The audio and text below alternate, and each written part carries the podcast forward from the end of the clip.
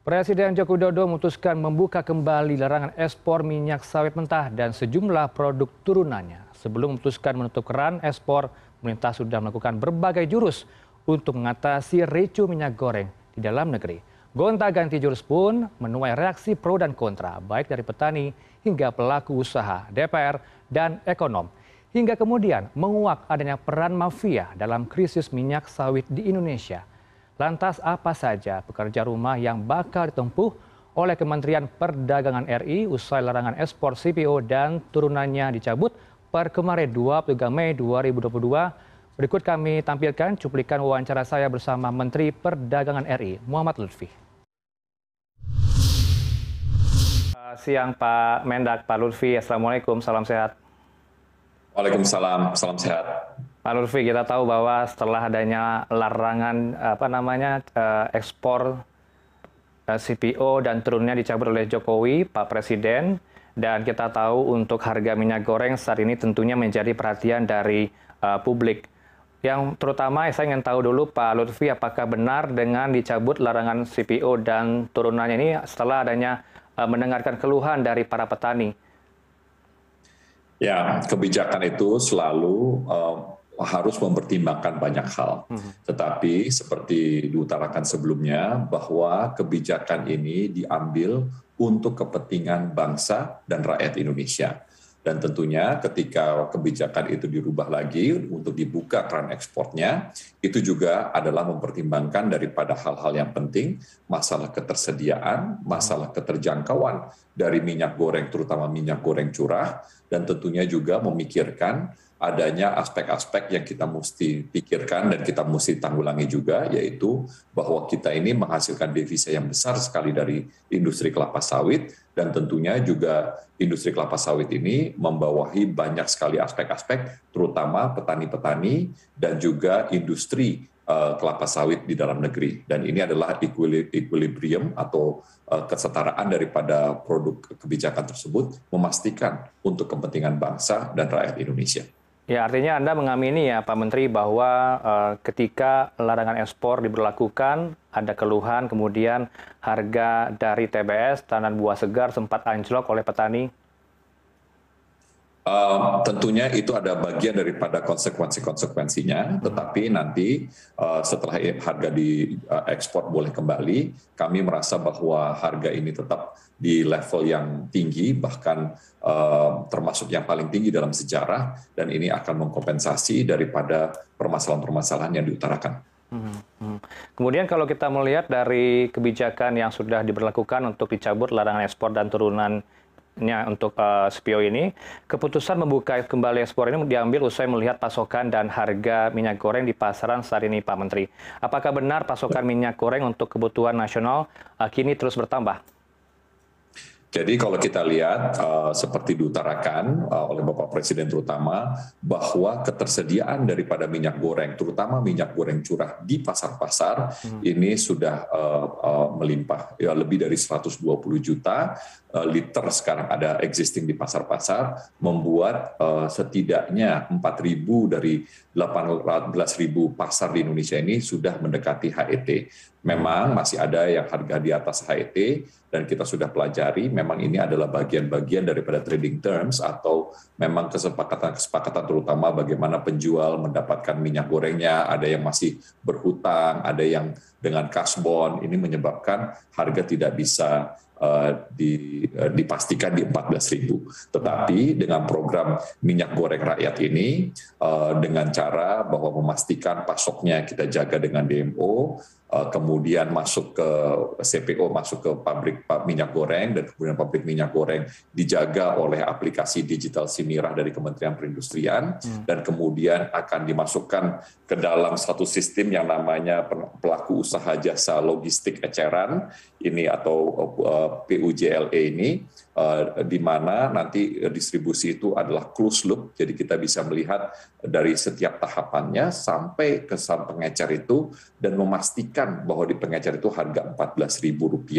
Nah ini adalah suatu sistem yang baru berbasiskan teknologi digital, kita sebut dengan uh, minyak goreng rakyat yang nanti akan disebar di 10.000 titik rencananya uh, atau setidaknya ada di 18.000 pengecer uh, sampai 30.000 pengecer mungkin dalam dua minggu ke depan dan kemudian uh, kalau kita lihat di tempat-tempat yang berpenduduk padat uh, dipastikan bahwa pengecer ini bisa ditemui tidak lebih dari 2 sampai 5 km per titiknya. Jadi ini atau per, per pengecernya. Jadi ini merupakan suatu terobosan memastikan ketersediaan dan keterjangkauan dari minyak goreng minyak goreng curah yaitu program minyak goreng rakyat ini bisa uh, uh, di uh, bisa didapatkan pada kesempatan pertama.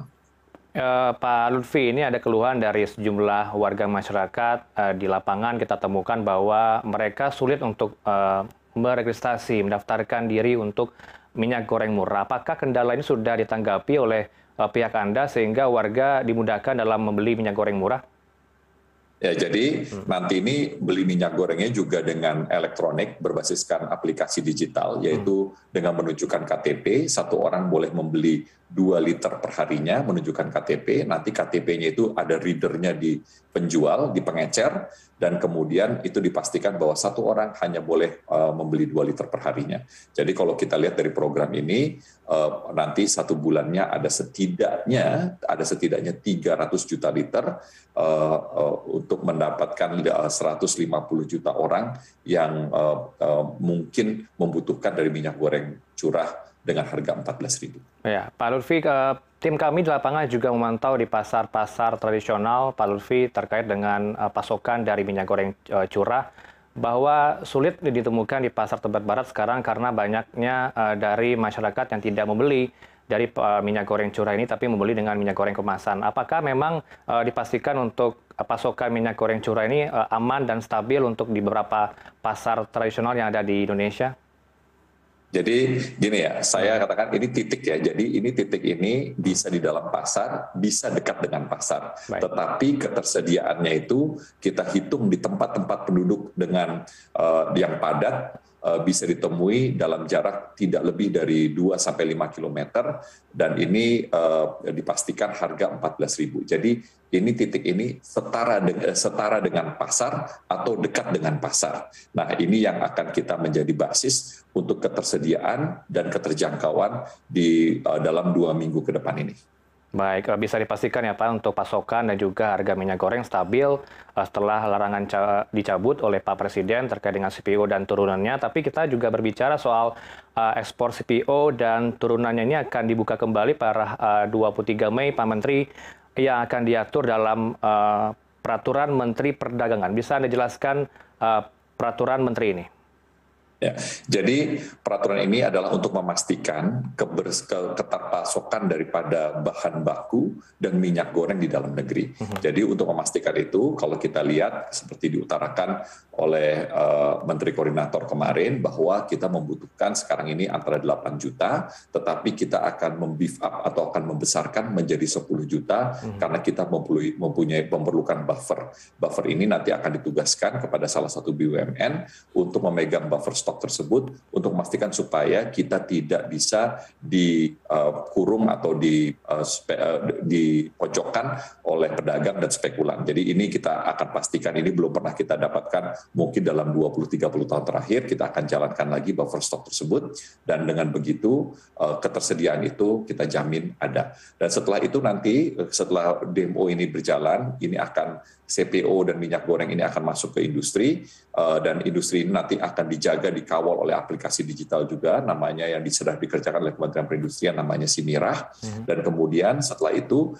dari Simirah dengan aplikasi digital akan dioperkan kepada uh, penjual apa namanya jaringan uh, closed loop tersebut yang kita sebut PUJLE tersebut dan kemudian di dalam situ nanti uh, uh, aplikasi daripada uh, tengahnya itu uh, dari industri masuk ke ke itu akan melewati INSW dan kemudian INSW itu adalah Kementerian Keuangan hmm. akan berhubungan dengan Inatrade yang ada di Kementerian Perdagangan dan itu akan keluar uh, persetujuan ekspornya secara elektronik dan kemudian setelah di PUJLE atau closed loop distribution ini akan juga dibeli dengan KTP yang kemudian akan direkonsiliasi juga dengan digital. Jadi ini semua uh, digital memastikan bahwa ketransparansi dan akuntabilitas daripada program ini akan berjalan secara transparan dan akuntabel.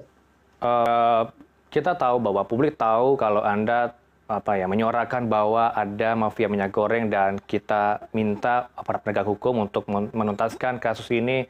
Lalu bagaimana untuk tanggapan Anda Pak Menteri uh, mengenai penetapan tersangka kasus mafia minyak goreng sejauh ini ada nama tidak asing uh, Lin Che Wei yang diketahui merupakan penasihat kebijakan dan analisa Independent Research dan Advisor Indonesia. Artinya ia turut ikut dalam membuat kebijakan kewajiban pasar domestik atau DMO. Benar seperti itu Pak Menteri?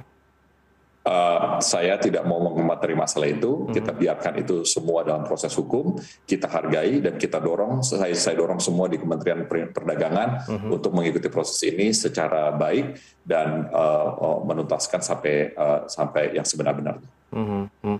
Artinya memang tidak ada apa ya komunikasi yang terjalin uh, Anda dengan Lin Cewe ini sebagai konsultan penghubung kepada pengusaha ya Pak Menteri? kembali saya utarakan bahwa ini proses hukum, hmm. kami serahkan kepada uh, yang berwenang. Baik, uh, mungkin Anda juga ingin uh, menyampaikan terkait dengan aparat penegak hukum yang tengah uh, memproses kasus hukum mafia minyak goreng yang tengah berjalan di Kejagung, Pak Menteri, apa yang ingin Anda sampaikan? Ya, kita saya sebagai uh, abdi masyarakat tentunya uh, merasa bahwa ini juga tanggung jawab saya untuk memastikan akuntabilitas di Kementerian Perdagangan ini berjalan dengan baik dan juga transparansi berjalan dengan baik dan ini kita sudah benarkan dengan proses-proses yang baru ini.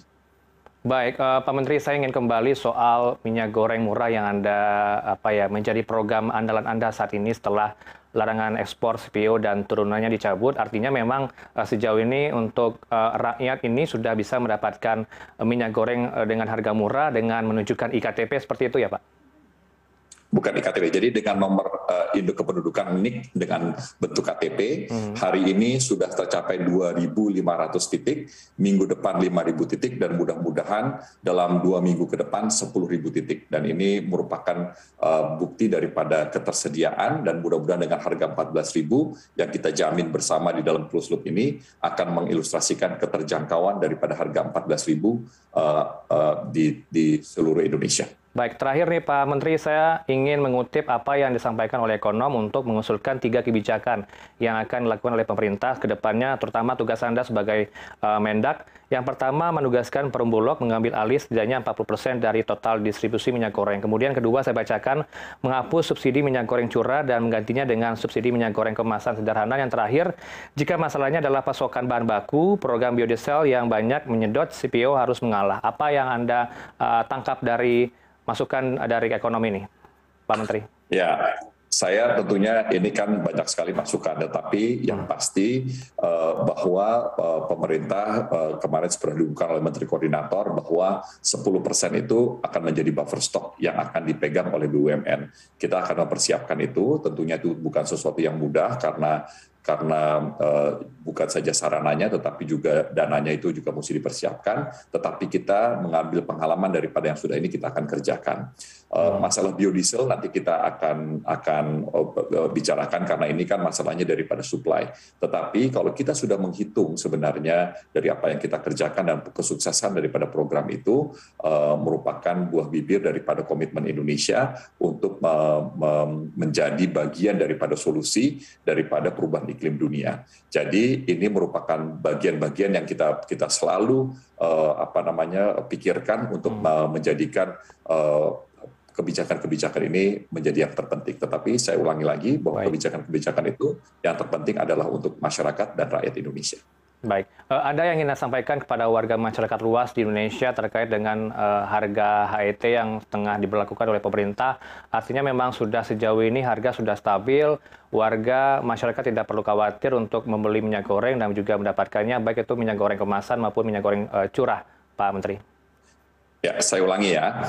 Hari ini kita sudah mencapai di 2.500 titik. Uh mhm. Kita melihat bahwa akan terjadi ketersediaan itu di 10.000 titik. Jadi ini akan memakan waktu dalam seminggu dan dua minggu yang akan datang sampai ke 10.000 titik dan kemudian kita akan bisa menjamin dalam close loop ini eh, dengan program baru ini bisa dicari minyak goreng dengan harga 14.000. Jadi kita bisa melihat di situ bahwa program ini memang dipakai berbasis basis aplikasi untuk 150 juta orang yang bisa membeli kira-kira 2 liter per harinya dan ini kita siapkan untuk 300 juta liter paling tidak satu bulannya untuk uh, masalah ketersediaan bagi masyarakat yang membutuhkan. Itu yang sedang kita kerjakan dan mudah-mudahan ini bisa menjamin daripada ketersediaan dan keterjangkauan dari minyak goreng curah dalam program minyak goreng rakyat. Baik, eh, terima kasih tentunya banyak pekerja rumah setelah larangan ekspor dicabut, eh, CPO dan turunannya bagi kementerian Anda dan juga koordinasi antar lintas kementerian. Terima kasih banyak atas waktunya Pak Muhammad Lutfi, Menteri Perdagangan RI, di tengah kesibukan Pak Menteri yang eh, masih melakukan hal-hal ke depannya untuk yang terbaik buat bangsa ini. Demikianlah wawancara saya bersama Menteri Perdagangan Muhammad Lutfi. Jangan ke mana-mana, berbagai informasi menarik lainnya akan kami hadirkan